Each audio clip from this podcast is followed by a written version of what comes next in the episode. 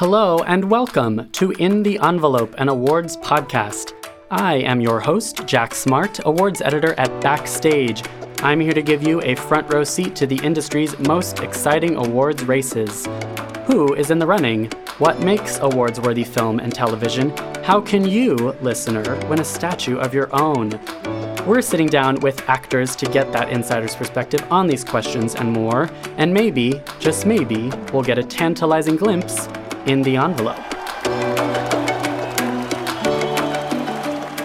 When I was a younger actor, I always thought if I achieve this, if I get that award, that I will be happy. And I'm here to say that it will not give you lasting happiness. Welcome to the world. Nothing here will give you lasting happiness. You got to find that another way.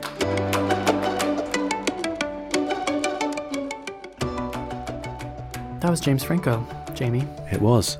James Franco was just here. He was in this very seat that I'm sat in right now. it's true. There's still some residual warmth to it. Yeah, what a trip. I really didn't know what to expect, which I don't think anyone who's going to interview him really knows what to expect. no, he's something of an enigma, really, isn't he? But he was. Yes. He, he was, in a way, what I expected. You know, from Which was someone what? intense, Mm-hmm, um, Committed. committed. Yeah, Yeah, and there was there was a real depth to uh, Very smart, him as a person. Yeah, very smart, very quick witted. Yeah.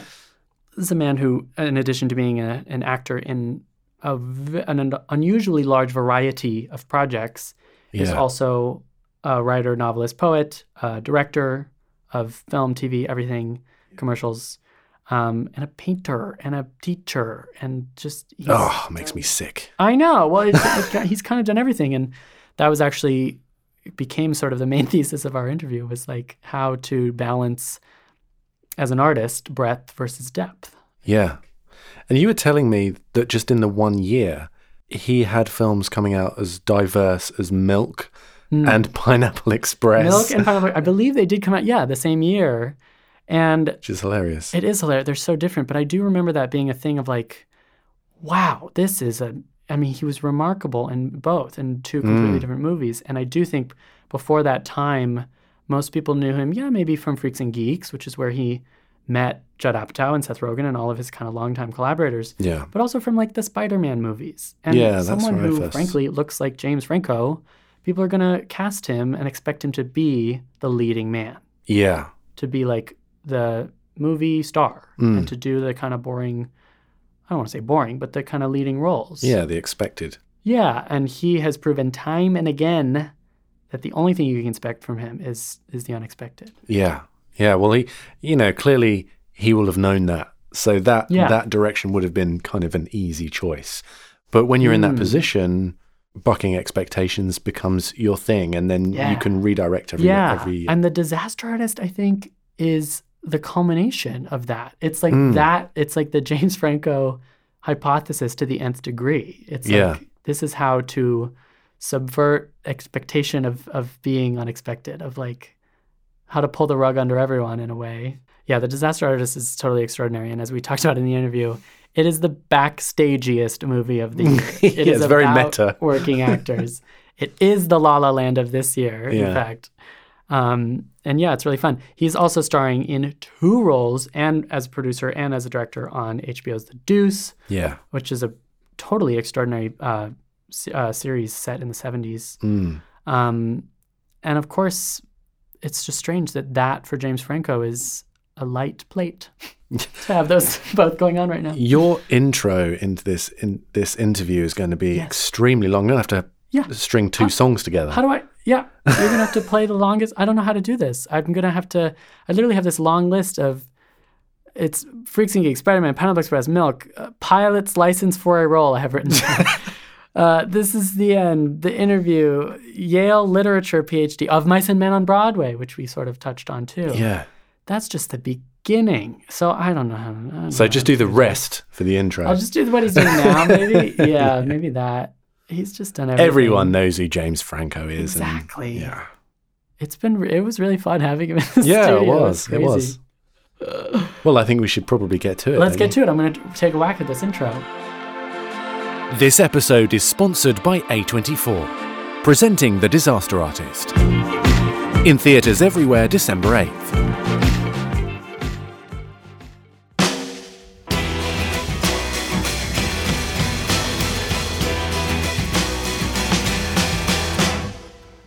James Franco is an actor, writer, director, producer, painter, teacher, and all around artist, known for playing a variety of roles and taking on a variety of projects. Everything from his early days on Judd Apatow's Freaks and Geeks, to his Oscar nominated role in 127 Hours, to his Golden Globe winning performance as James Dean. Last year he starred in Hulu's 112263 and this year on HBO's The Deuce. He currently stars in The Disaster Artist, a film he directed about Tommy Wiseau and the creation of the notoriously bad film The Room. For more, just look at his IMDb page. He's been in everything. Here it is our interview with James Franco.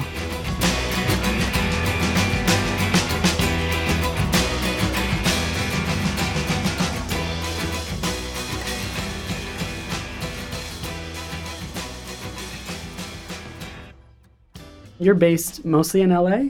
Is that right? Um, I'm half and half because we do the Deuce here. Oh, yeah. Yeah. It's about half half the year. Yeah, cool. Um, and the Deuce, uh, are you filming a season two soon or We'll start in March. March? Okay, cool. Yeah. It's a great show. Thank you. The detail on that show is just insane. So good, and um, I'm so lucky. I get everything I have. I mean, everything I could want. I have a, Yeah. you know, incredible showrunners, Right? mm, the best writing on television. The writing. I get to direct. I get to play two parts that are very Like, different. Is that the dream to play not one but two parts in like a prestige project? I guess if you're an egomaniac, no, I mean, no, and, and it's not just that. I mean, it's more like um, when I play, you know, um, like a leading role, right? Mhm. Like, generally speaking, they have to carry the emotional sort of arc of the thing. Yes.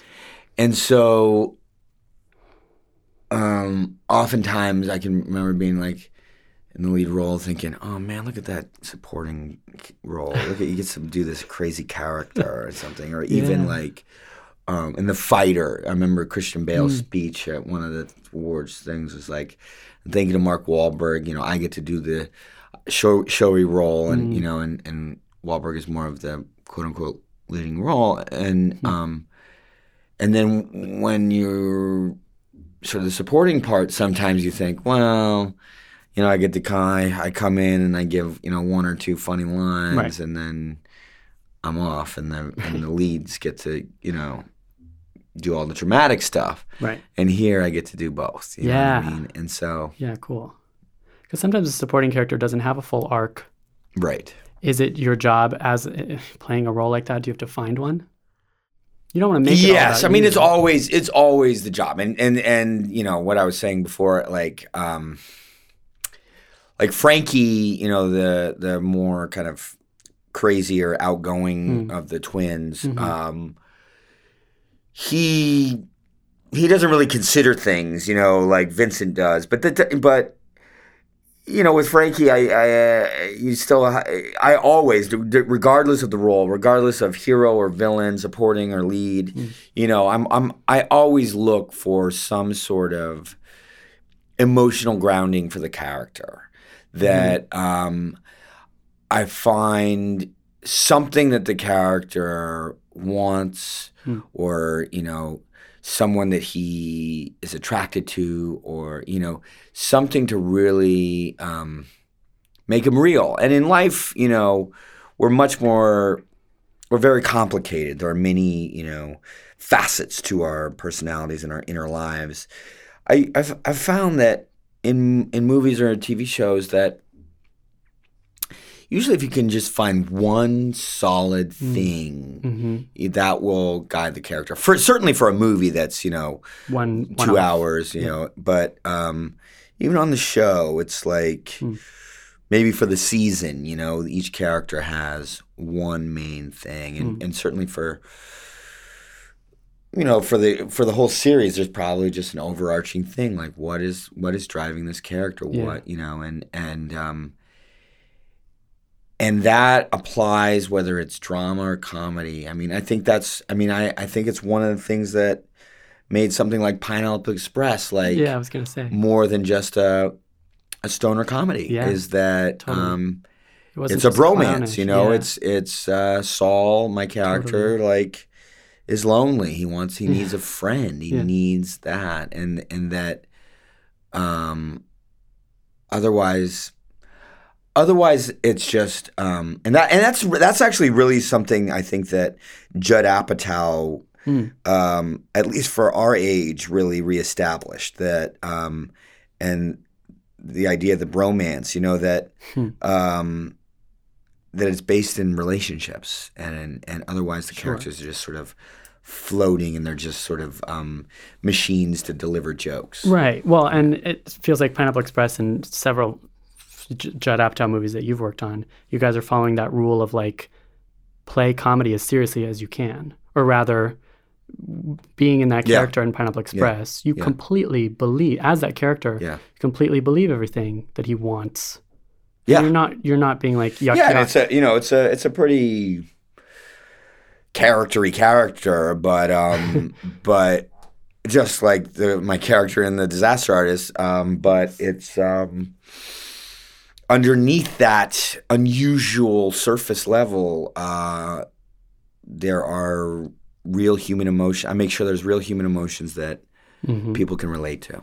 Yeah, it almost it's almost like that's the secret to a to a good deep c- comedy is um it's allegedly about one thing. It's allegedly about like these goofy laughs and like Tommy Wiseau, what a goofball. Yeah. But what that movie is actually about is like the the pursuit of something bigger, Yeah. pursuit of like the American dream or like yes. Hollywood of like yeah, Jason Mantzoukas, who has a little part in the movie, Mm, was mhm. describing it the other night after the premiere that uh, it's like the American dream with this guy who From another planet. insists that he's an American, but he's like, yeah, no, obviously not. but then that's almost kind of a me, you know, like. You know, one of the amazing things in the book is, you know, Hmm.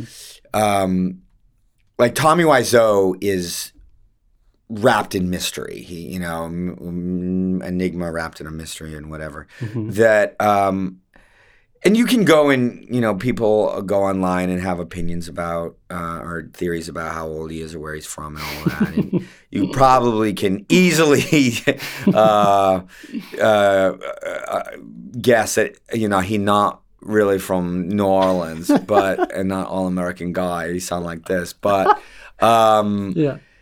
And where his money comes from and all that. all the, and the money and how old he is. You know, he's probably in his late forties when he made the room, and he, he said he's in his twenties, and you know, he still is like reluctant to fly. I hear because he doesn't want to have to show his real ID. I don't, I don't know, but you know, it becomes what becomes more interesting to me than just um, figuring out the quote unquote truth is the character. You know, his character that he's created, his this version of himself that he has uh, really manufactured, and um, to me, that's fascinating. And the uh, the reasons underneath, and what you what you were saying a, a second ago about the American dream, or this um, uh, one of the Jarecki brothers, the, the directors. Um, you know the Jinx, and uh, you know, and they do other documentaries, and and uh, anyway, one of them was saying to me after watching the movie, he's like, "Oh, this, you know, it's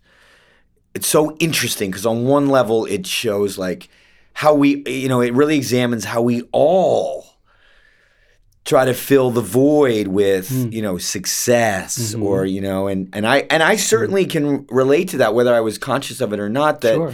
you know, I early on when I got into acting, I worked really, really hard at it. And I think in the back of my mind, I thought, you know, if I achieve this, if I work with this person, if I get that award, you know, that um, I'll be happy. And then, you know, 20 years later, um, I've achieved a lot of the things that I thought Sure. I wanted. And yeah, you know, I'm very grateful, but I, I realized that ultimately, it, you know, it, it didn't fill the hole because I was still like working just as hard. And it was Yeah. like, where am I racing to, you Mhm. know? Sure. And realized, oh, I'm like running. I'm just running. You specifically are yes. Yeah. You run. me. Oh, me? I do? Yeah, you're very busy. Oh, I see. Putting it mildly to say I've you're stopped. very busy. I mean, I, I've stopped. You've slowed. I yeah. don't think. Yeah, I mean, this year I only acted um, for two weeks. This whole year on a Coen Brothers project. Oh, cool. Um, Western, but uh, Oh, this calendar year. Yeah, That's great. yeah, yeah. I only work two weeks. Excellent. Yeah. But this is in addition to the poetry and the painting and the teaching. And no, I haven't done any of that this year. Oh, really? Oh no, no teaching. Good for you. No poetry. So I was reading all this, all these profiles of you like a couple years ago, just being like, Yeah. well, he doesn't really sleep. Like nobody really knows how he does it, and like, No, I'm getting more sleep these days. That's Although good. last night, um, my brother took took me and the the writers out to dinner at Uncle Uh-huh. Boone's. Oh, okay, good. So I'm a little tired, but uh, um, no. And so, but on the other hand, um, you know, Tommy, I think it talks about in the book like in a, in a, they were really smart, Tom Bissell and Greg Sestero, in writing these early sections of Tommy's life that they kind of keep it vague. And they're like, imagine a boy. They don't say like, Oh. you know, it's a nonfiction book, but Sure. in those sections, they, they kind of still wrap it in mystery. And, and they're like, imagine this boy in an Eastern Bloc country um, seeing American movies for the first time and longing to escape his environment and to go to America. And then um, I think what happened is he started to equate that escape to America with making it in the movies. That they kind of became synonymous. And if you also also in the book is a really interesting um, section, and we kind of we kind of touch on it a little bit. You know, Tommy does hit a low point, but in the book, Greg goes into more detail about Tommy leaving these messages um, at a certain point before the room, um, where Tommy was maybe even suicidal and at least very depressed, and then and he was he was not in LA at that time, and then the next time Greg saw him, he showed up with this full script of the room, Oh, okay. and Huh. um, and in the room, eh, you know, anybody that knows the room, at the end, um, the character kills himself. You know, Tommy casts himself as Johnny, the all-American guy who's just a great guy. And has a girlfriend and good life and friends all around. uh, you know, and then he's um, betrayed And by a- you know his girlfriend and It's his best friend. They're both both people that are closest to him, and then he commits suicide at the end of the movie. And when I think about that and think Mm. About how Tommy was actually very depressed before making the film, Sure. and that in fact he channeled that depression Into this. into the movie, Yeah. to me, that's incredibly moving, and Yeah. that the room in that light becomes this very personal document of Yeah. Tommy's uh, feelings about life and how he's Totally. maybe been betrayed. We even talk about it in our movie about how you know the the characters in our movie are questioning like what does this thing mean? What are we making? Who did you know he gets betrayed by his girlfriend in Right. that did did somebody betray him in real life? And one of the characters, June Raphael's character says, "Well, I think that's the universe. That, you know, Oh, and yeah. and so in that way it's the room can be read as as Tommy's very earnest expression of how he feels that nobody has helped him, that he's been let down again and again and again. Yeah, yeah. And um, And that does explain why he really wanted to do it all himself and fund it all himself.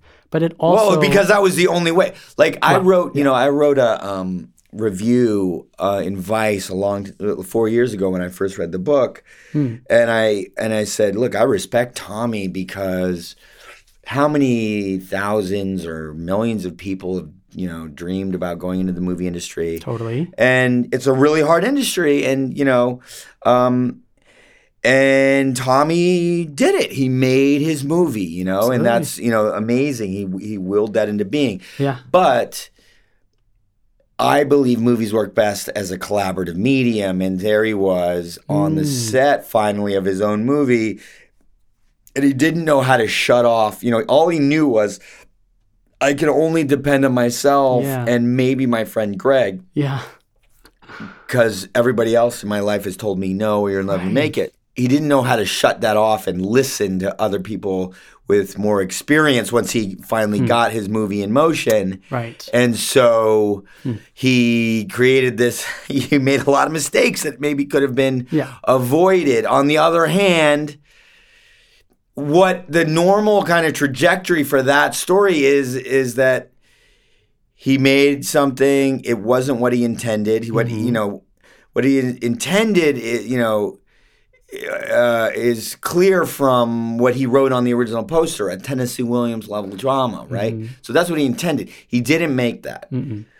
Normally, what happens then is okay, uh, I, I realize that maybe I made some mistakes. Next time I go at it, I'll try to correct those mistakes. Uh huh. But then instead, the room became this weird, ironic success Right. because people had fun laughing at it. And Tommy jumped on that train and kind of weirdly took credit for making it Uh huh. a comedy. Right. And so he never learned. And he No. never, you know, so but he also I think I think it might be very hard for him to ever repeat the room because when he made it he put his heart and soul into it. And um and now he has taken on the persona of the Tommy that he thinks everyone wants him to be, the wacky kind of funny Yeah. Tommy. And so if he makes anything from that position, it it won't have the same heart that the room has. Right. Which I think is its secret ingredient. Like I there are plenty of bad movies that people will never watch again. Right. People have been watching The Room for 14 and a half years. Mm-hmm. And I think a lot of that is due to There is people's, whether they're conscious of it or not, people sense how hard he's trying. Yeah. How much of himself he's putting in there. Yeah, you can see that completely. I mean, the the thing, the funny thing is, like, we're backstage, and Disaster Artist is by far the most backstagiest movie of the year Yeah. in terms of like, Yeah. like last year, La La Land was the same thing of like, Well, I used to, yeah, we were shooting, we were filming um, when La La Land was um, doing coming out, Yeah. and we, I, I remember saying it was like the upside down of La La totally, Land. totally, totally. Two people with a dream in Hollywood. with the Hollywood dream. Yeah. It's the exact same thing. And ours is even more kind of hopeful and romantic than La La Land because our, our guys stay together. Yeah. Yeah, and it, there's it's the backstage readers and backstage users and those who are going to those cattle calls and, and trying to get those agents. Yes. These movies resonate. Well, yes, exactly. So this is for you, backstage. readers. Exactly. This movie is for you because you know when we were shooting, or even when I first read it, one of the things that really appealed to me is that yes, un, you know, it's an incredibly bizarre story, and that that appealed There's to me. A very very Right. unique character, Right. but underneath. It is every actor's journey. Totally. You know, every every person that wants to break into the film business starts on the outside, you know, Yeah. and has to kind of break into this hard business. And so, And some discover you got to make your own work in order to get anything done. true, Can't sit by the phone.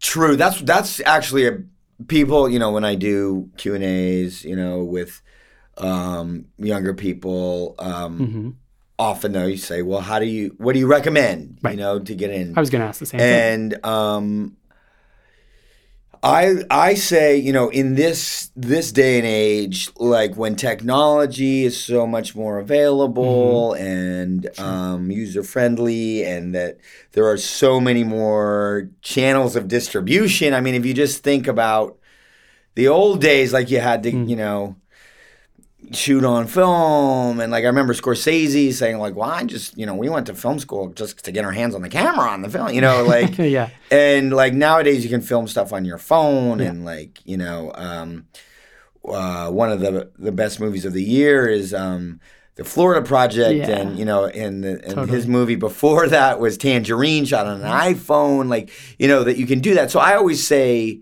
look you can you know follow follow the traditional path if you want of you know uh, auditioning Right. or you know getting an agent and that kind of stuff but at the same time just make your own stuff and Yeah. keep making it and putting it out there because and when when I taught I it was the same my classes were really designed in this way where we were making things and then um, putting them out into the world Yeah. because that's how you learn the most is Definitely. having other eyes on it or even like um Tarantino's acceptance speech when he won the second Oscar for the script of um, in, uh, uh, uh, uh, Django.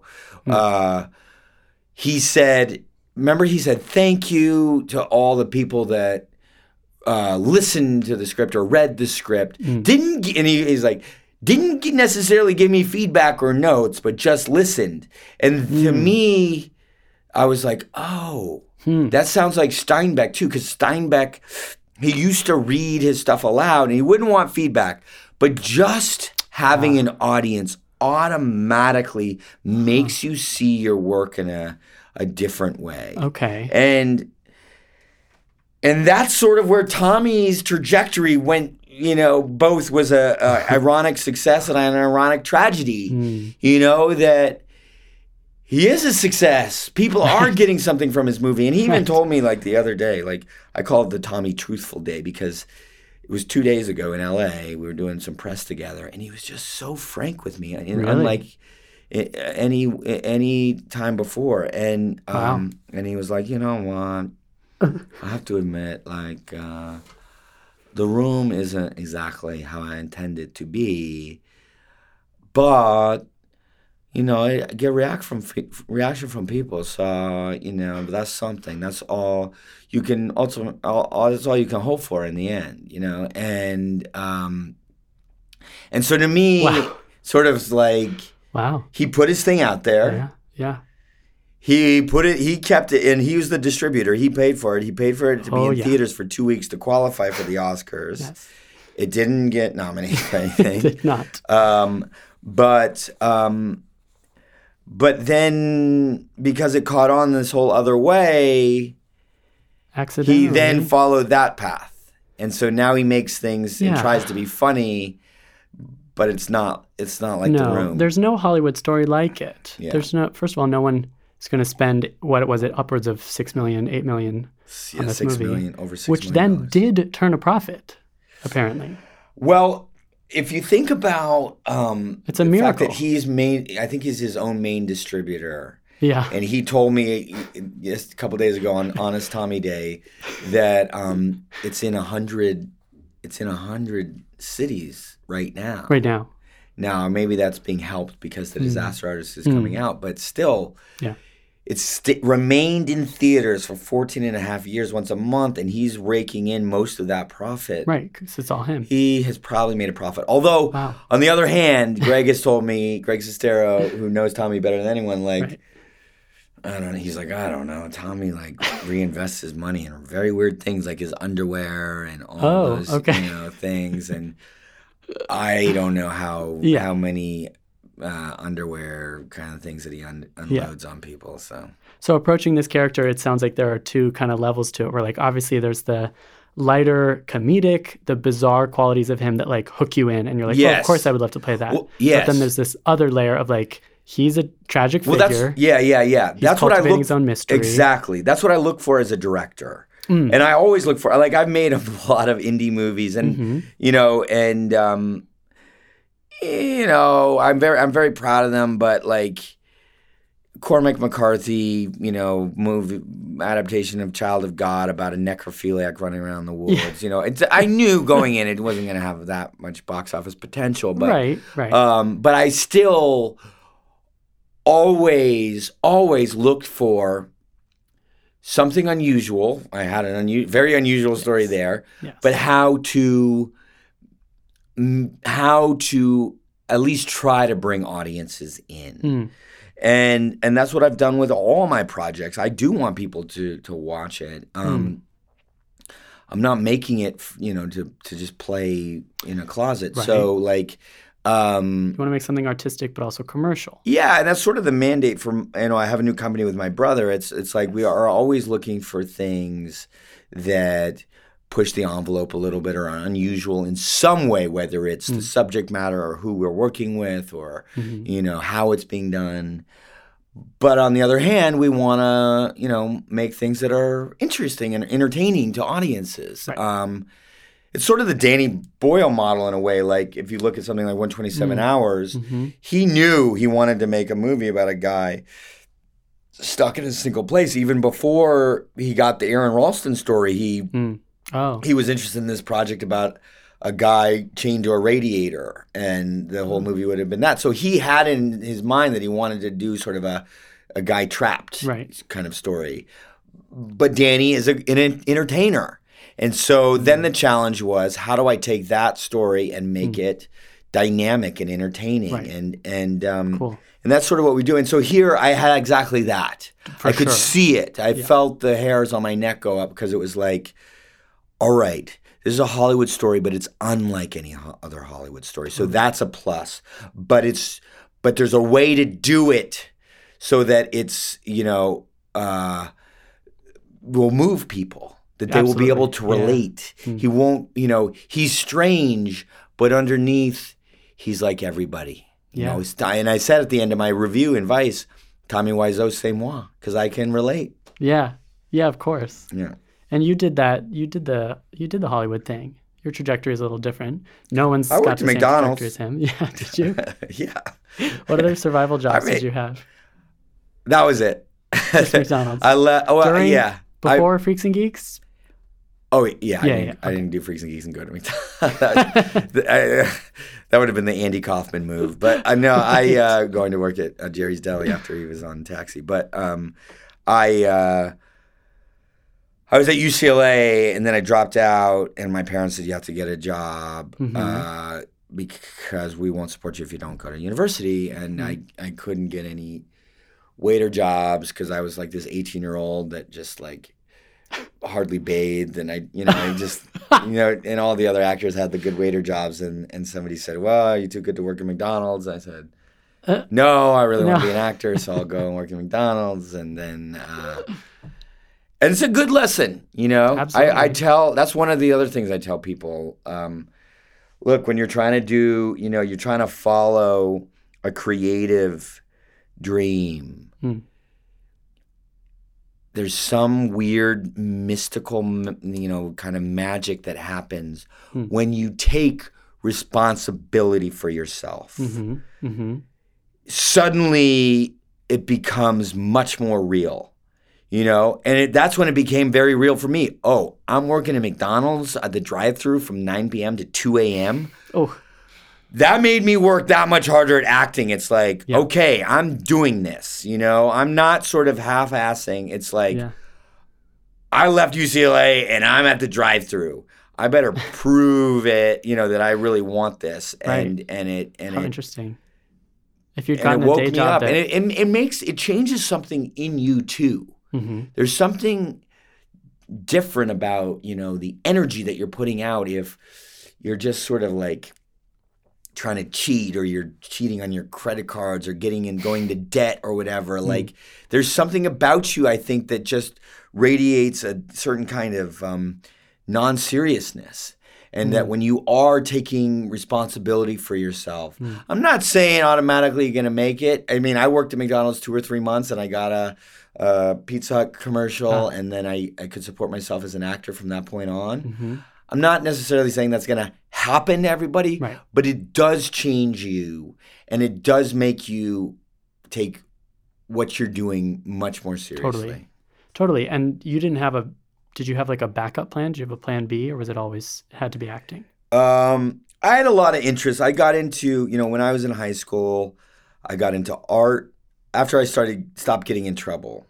Like I, I, I got in a lot of trouble, and a lot of that was really running or more running. Like that was fear again, a fear Mm. of failure and fear, you know, fear of putting myself out there and not making it. You know, and I think, Hmm. and again, ultimately, that's one of the things I think that draws people to the room, is Yeah. they like we like to watch somebody put them it's almost like a horror show that Hmm. where we see tommy throwing himself so hard into it and, and just failing so spectacularly it's almost like uh, I think didn't somebody say it was like some philosopher was talking about like breaking down comedy and like the idea of somebody else slipping on a banana peel Mm-hmm. was funny to us because it's not us. Yeah. You know, we're not falling. That's almost the room, you know, in a way. It's like, Yeah. oh, that's not us. We're not putting ourselves out there and failing like myself. that. Yeah, Yeah. I feel better about myself. Yeah. I think that's one of the things that appeals about the Mm. room, you know, sadly and not so sadly. I mean, that's and I think that's also brave of Tommy, you know. I think it's amazing and I and I really respect him, you Mm-hmm. Know, putting himself out there That's that the way. thing. Like I think about that. Like I can speak from personal experience of just like the fear of failure is very, very real, and you can't see the consequences sometimes of of putting yourself out there for the sake of putting yourself out there and like getting people to listen to your work and to read your work. Yeah. and you, and it, it's almost easier to just be like, well, I'm just creating this for me, or I'm not going to share it, or and that creates that kind of more insular, just less risky thing that's not going to create something like Yes. the room is not maybe the best example, but like Right. something like that. And so, yeah, so in high school, I was getting in all kinds of trouble and I was just fantasize, fantasize about movies, Mm-hmm. fantasize about being, you know, a great writer, fantasize about being a great artist. Mm. But I wasn't actually applying myself to it. I was just running and fantasizing and, Mm. and imagining that I'd be like plucked Right. out of like my juvenile delinquency into some, you know, position of great, you know, of course. artistry. Was, and what was the pivot? What was the turning point? Was it I got in enough trouble. No, no, I'm talking about in high school. Okay. I got in enough trouble that it was like, all right, wake up, dude. It's a rock bottom. Yeah. Get out of there. And uh, and that's when I started getting into all the artistic things Hmm. I was interested in. Um, but when I left UCLA, I was a literature major at at USC, UCLA, and um, just threw myself into acting. And it was sort of for like ten years. It was like all or nothing with acting. Mhm. Yeah. As it should be for actors, for working actors, right? Well, you know, we were talking about um, how I do a lot of things, or I, I did until recently. And part of that was learned behavior from those early days as an actor. Um, working at McDonald's, it was like, I better, I better bust my ass. Mm-hmm. And then I got results. I got that commercial. And then I got some other things. And then not long after that, you know, maybe a year or two, I, I was on Freaks and Geeks Mm-hmm. and and so that sort of I thought, well, there we go. You really you work hard at something. You throw your give it your all. You throw you know work at it twenty four seven. Yeah. You don't sleep. You live and breathe acting, Totally. and then it'll pay off. Yeah. So. I just use that equation for everything. Like, you Yeah. know, oh, now that I, uh, you know, I eventually went through film school at NYU and it was like, I got out of there and it was like, just direct as much as possible. Direct everything. Direct commercials, direct Totally. movies, direct, you know, television shows, direct everything. Direct funny uh, videos online, everything. And I think it did I think it did help. I did get a lot of experience. Uh, not all those projects, you know, you know, led to great, you know, successes or was, you know, all received well somewhere. Yeah, they can't. They can't all be total hits. Yeah. but I I logged a lot of experience, Mhm. and now and I and I don't I really don't think I would have been able to direct two episodes of The Deuce or direct this movie, The Disaster Artist, Mhm. uh, if I didn't have that experience behind me. Now that being said, it was um, a combination of that experience and um, seeking out very good, smart, experienced producers that Mhm. would uh, I would either feel um, obligated to um, give them my whole attention, Yeah. like David Gotcha. Simon. You know, like if I'm gonna if he's gonna let me direct, I better step up and just Exactly. be you know completely focused on on that, uh, not do five things at once. Or with Seth Rogen, Mhm. um, sometimes he and his um, producing partner James Weaver had to like actually just straight up say like it was it was Pay attention. just short of like grabbing me by the ear and like pulling me and just saying, mm, you know, pay attention. Yeah. Like they're like James, no, No. you cannot act in so and so movie during prep. Like you need to Uh-huh. be here. yeah, yeah. You're the director. Be here and do the prep. And it was a lesson I had to learn because I was used to doing so many things at once that I that I could sort of delegate, but it was like uh, after a while you kind of have to say, look, or I just came to the understanding it's like, okay, look, there's only going to be so many things. You only have so much time left in this life hmm you better just you know that means there's a limited number of projects that you're going to do Right. You got to accept that. why don't you just now find the things that you really care about that are worth Yeah. giving your full attention and time to Hmm. and um, that's really what i learned on these these two projects the deuce and disaster Yeah, you had to go through that period of just insane pumping out projects in order to reach this chapter. Yeah. We say? Yeah. So I think there is, you know, with anything, there is a period of um, just doing as much as possible just to kind of Yeah. get the, you know, basics down to, you know, figure out like at every MFA program, you know, no matter what it is, and I've been to a lot of them, Mm-hmm. you know, they're teaching you how to um, find your voice. And that just comes from, you know, writing a thousand poems, of you know, reading a thousand poems, of you know, and and um, or you know, watching you know, m- you know, thousands of movies and and being on sets and doing all that until you get to the point where you're like, okay, I know this, I'm familiar with this, I'm comfortable with this, just like I got with the acting too. Sure. you know? Ah, and and um but then at a certain point at least for me realizing okay now i'm going to get more out of this if i'm still diligent sure. but i give more attention to fewer things Yeah, it's depth as well as breadth. exactly more more depth rather than breadth Yeah, yeah. Yeah, I mean, I really, I have like this list here of just like all of the many projects. It's like Oh, one gosh. endless thing. Um, and I want to ask, those are all backlog things we- that i did a while ago oh, I know, and it's great that you you've turned this corner and are learning this lesson for yourself because that's, I go through things on a personal side note where I just, I almost guilt trip myself into not being that ultra prolific, high, like I'm haunted by some like Mm. potential version of myself that's like way more productive and takes risks and is more like whole yeah more like and so i don't know how you've now reached you've gone the opposite direction where you're now at a point where you're totally at peace with not you know packing your day full of work did work, have to kind of hit a wall. I mean, somebody just sent me a quote. Um, I'm probably mangling it, but it was by um, Edgar Allan Poe, and he was like, "Read a lot, write a lot, publish little." Hmm. And um, hmm I'm okay with that now. Yeah. you know. whereas maybe your approach before was read a lot write a lot and publish a ton Yeah, all, you know, and, and part of it too was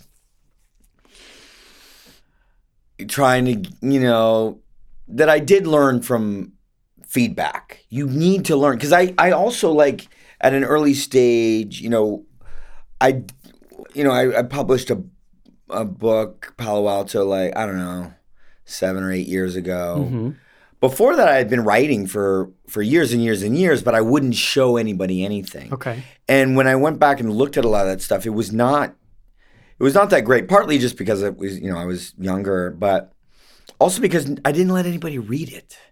Okay. And it's like as soon as I started going to you know uh, MFA programs, like you know, and having my classmates read my stuff and give me feedback, it didn't That's even really matter. Like Tarantino's speech, it didn't really matter all the time what they said. Just the fact that I knew people were going to read it that made me much more responsible about what I was doing and and made me much more aware of communicating. You know yeah that this was audience. I was writing this to communicate to Yeah. an audience, totally and um Hmm. and so putting things out there, I think, was part of that.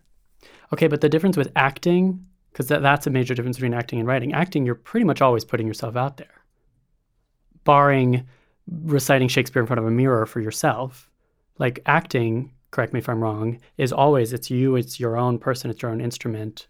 And you're saying with writing, you can just write it and put it away and then maybe publish it later? Yeah, like the acting itself seems like it has to be. You have to take that step of taking that risk of communicating with an audience out into the world.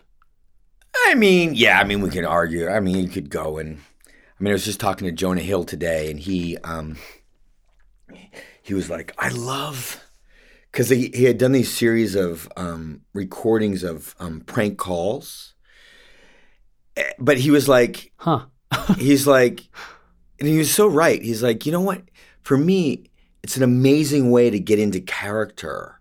Like even if I didn't record them, like just play my character and call up a Best Buy Wow. and talk to that person in my character because they can't see me. They can't see that it's Jonah. And I'm just playing my character. What was this character say here? Wow. How would he? Be? And he's like, it's a great exercise in getting into character. So there's a form of acting where you know you're not really, you don't really have an Okay. audience or that kind of thing. But Yeah. I know what you're saying. That um, the risk generally speaking, high. like the the uh, unless you're like Andy Kaufman again too, where it's just like nobody's in on the joke but you and Mr. X or something like that. You know what I mean? Like That's true. uh, but generally, like as an actor, you need others, you Yeah. know, and you you know, and and you probably want an audience. yeah. Yeah. in order to get better. Yeah. And do you you mentioned the this idea of feedback? Do you read criticisms of your projects? Do you how much do you pay attention to that? stuff? My relationship with um, criticism has always it's developed over the years. I mean, um, it was hard to read it when I was only an actor because um, I was young and sensitive and Sure. and and it I think it I think it really is I still believe it's hard to uh, criticize acting in film and television because Hmm. anybody that works in those mediums knows it is so collaborative Yep. and somebody has you know directed you somebody has written a line somebody has edited the thing generally speaking Totally. you edited your performance and so it's like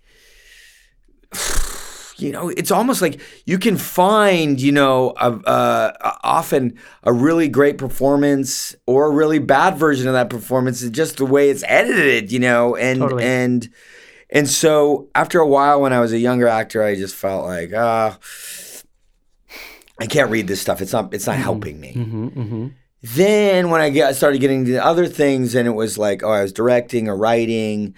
I started reading criticism again, and um, it was helpful. But then I sort of got into my head again, and I was like, wow, uh, I'm doing all these things, and I and I felt like, uh, whether I was right or wrong, I just felt like they're prejudiced against. Like when I'm going to these other Hmm. fields they're always they're looking at this stuff as the actor you know writing a novel as the actor directing something as the actor that's doing what this you're most well known for. and um and so then again I stopped. But um I've learned how to do it now. You know I've I've learned from um David Simon you know who Mhm. comes from journalism and is is really true to uh what he does and and um, who he is. And and that's that's the space that I- I'm in now too. And and to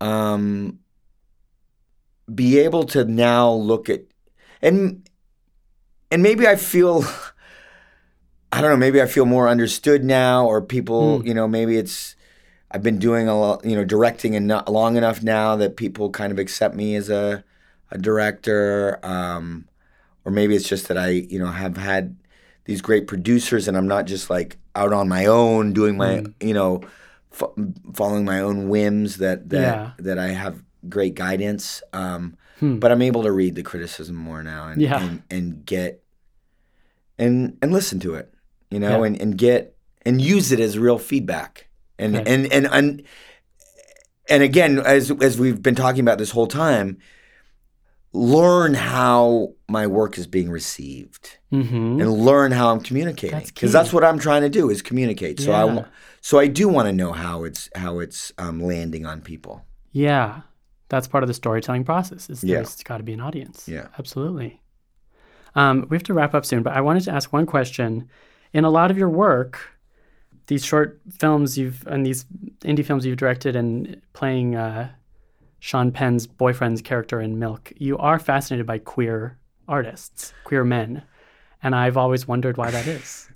um, yeah, I mean, it's a, there's a lot of I think there are a lot of reasons and different reasons behind each of those projects that involve you know um, these different characters that are uh, or subjects that are you know queer based or you Hmm. know these gay characters um, like the poet Hart Crane or the poet Al- Allen Ginsberg Mhm. or you know this project we did interior leather bar or being in milk um, sometimes it the first thing that drew me to it was not really their um, you know queerness or orientation or anything it Mhm. was really just their art you know in the case of Hart Crane or Allen Ginsberg Right. but Hmm. their identities and their queer identities were inextricably bound up in that art and um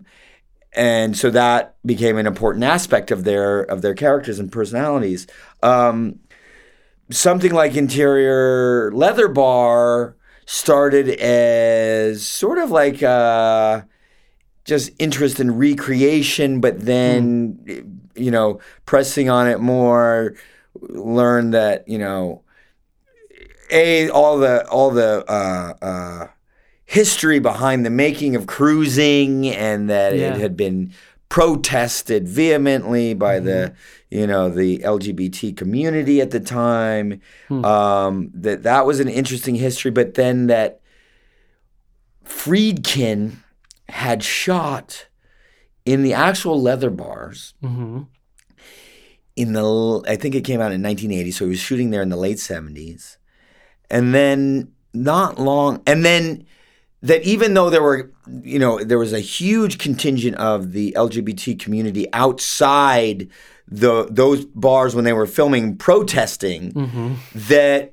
Friedkin said the people that frequented the leather bars were their own little faction that were kind of outsiders at the time within the that community. And so they the actual patrons of those bars were willing to um, be in the movie Right. and so he just told them, or according to him, he said, just do what you guys do on any given night. Mhm. And and then considering that HIV hit, you know, not long after that, right.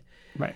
those scenes in the leather bars suddenly became these incredible documents Hmm. of this lost time and place or you know uh, something that disappeared Yeah. you know 5 years after Yeah. Yeah. Yeah. and so or was tainted in like a different way almost. well those car- no those bars closed Right. you know in in in the to. wake of the HIV crisis and so um I became very interested in all of that and then Yeah. also um and then and then I became interested in like I had taken this class at NYU in the critical studies department even though I was in the production Hmm. core track Mhm. um, and I uh, with this uh, professor Chris Straayer I took two classes with with Professor Straayer uh, queer cinema Mhm. and w- one quarter or semester and um, uh, film and the body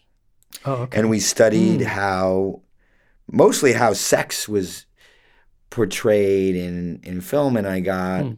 really interested in the idea of using sex as a storytelling device that Mhm. up until really recently and you know uh it was always just used to kind of say one thing these characters are attracted to each other or just for gratuitous purposes or that kind of thing Right. Hmm. and that it could because we were you know so uh, prurient. Uh, Yes, uh, totally. you know, uh, you know, still in our ratings, you know, uh, uh, Those rating systems, yeah. yeah, in our rating systems that you know so much violence is allowed and and Totally. sex just isn't.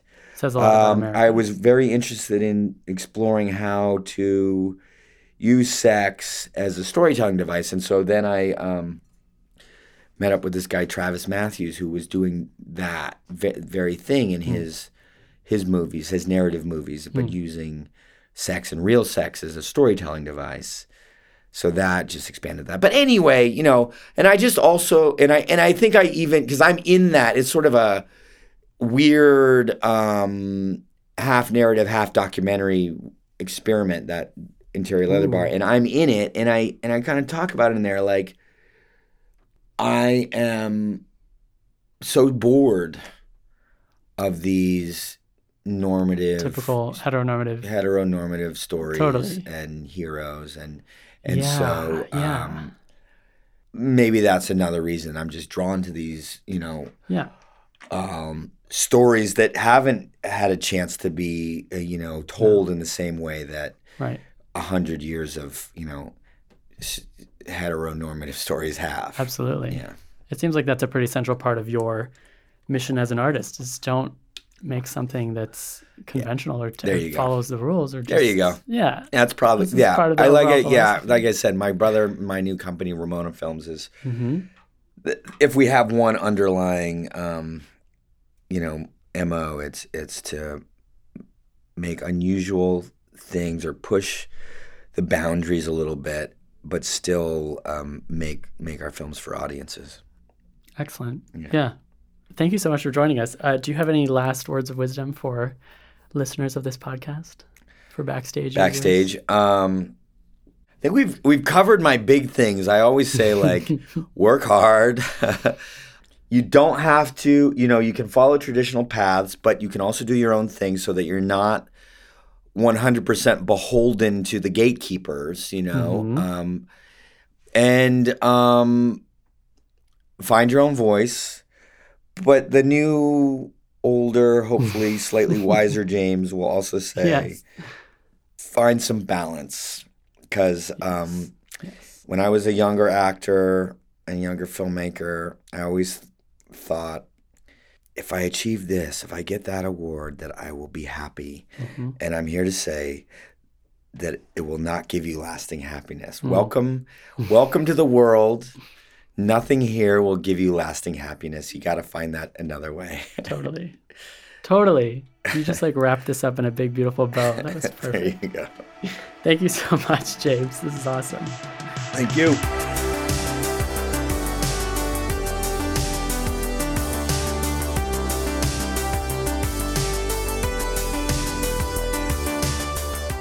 This episode is sponsored by A24, presenting The Disaster Artist, in theatres everywhere December 8th. Be sure to like, rate, and subscribe for more interviews from the front lines of the industry's awards races. In the Envelope is recorded at Lotus Productions and Hyperbolic Audio in New York City. Thanks as always to producer, editor, and all around podcast whiz, Jamie Muffett. You can follow him on Twitter at JamieMusicNYC. You can follow me, Jack Smart, on Twitter at JackSmartWrites.